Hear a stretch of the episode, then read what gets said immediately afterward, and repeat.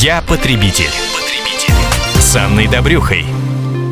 Дачный сезон в разгаре, мы продолжаем цикл программы о правах тех, кому посчастливилось стать владельцем загородного участка. Сегодня будем говорить о налоговых льготах, как не совершить ошибок и оформить все так, чтобы получить максимальную выгоду.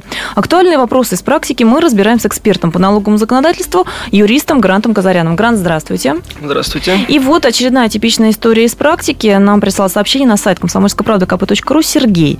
Мы с женой собираемся купить участок с домом в дачном кооперативе. Подскажите, пожалуйста, сможем ли мы получить налоговый вычет и какой какого он будет размера?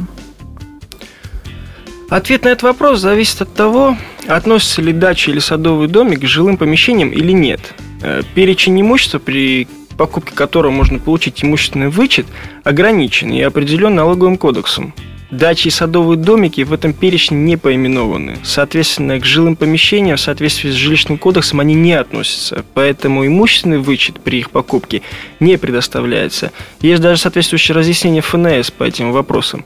Однако в отдельных случаях дача или садовый домик могут быть переведены в категорию жилых домов. Для этого они должны соответствовать требованиям жилищного кодекса и специальной межведомственной комиссии быть признаны как жилое помещение, и тогда у налогоплательщика возникнет право на имущественный вычет в размере 260 тысяч рублей от стоимости данного имущества. Грант, ну вот смотрите, человек покупает участок, видит, что там стоит некая постройка. Внешне это выглядит как дом. Вот как человеку понять, жилой это дом или просто какая-то постройка, не подпадающая под налоговый вычет?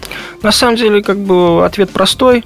Достаточно посмотреть документы. Если вы сами не можете определить юридическую какую-то подноготную да, данного вопроса. Соответственно, как бы лучше обратиться к юристу, там, не сэкономить тысячу рублей, но получить грамотную консультацию и сделать все правильно.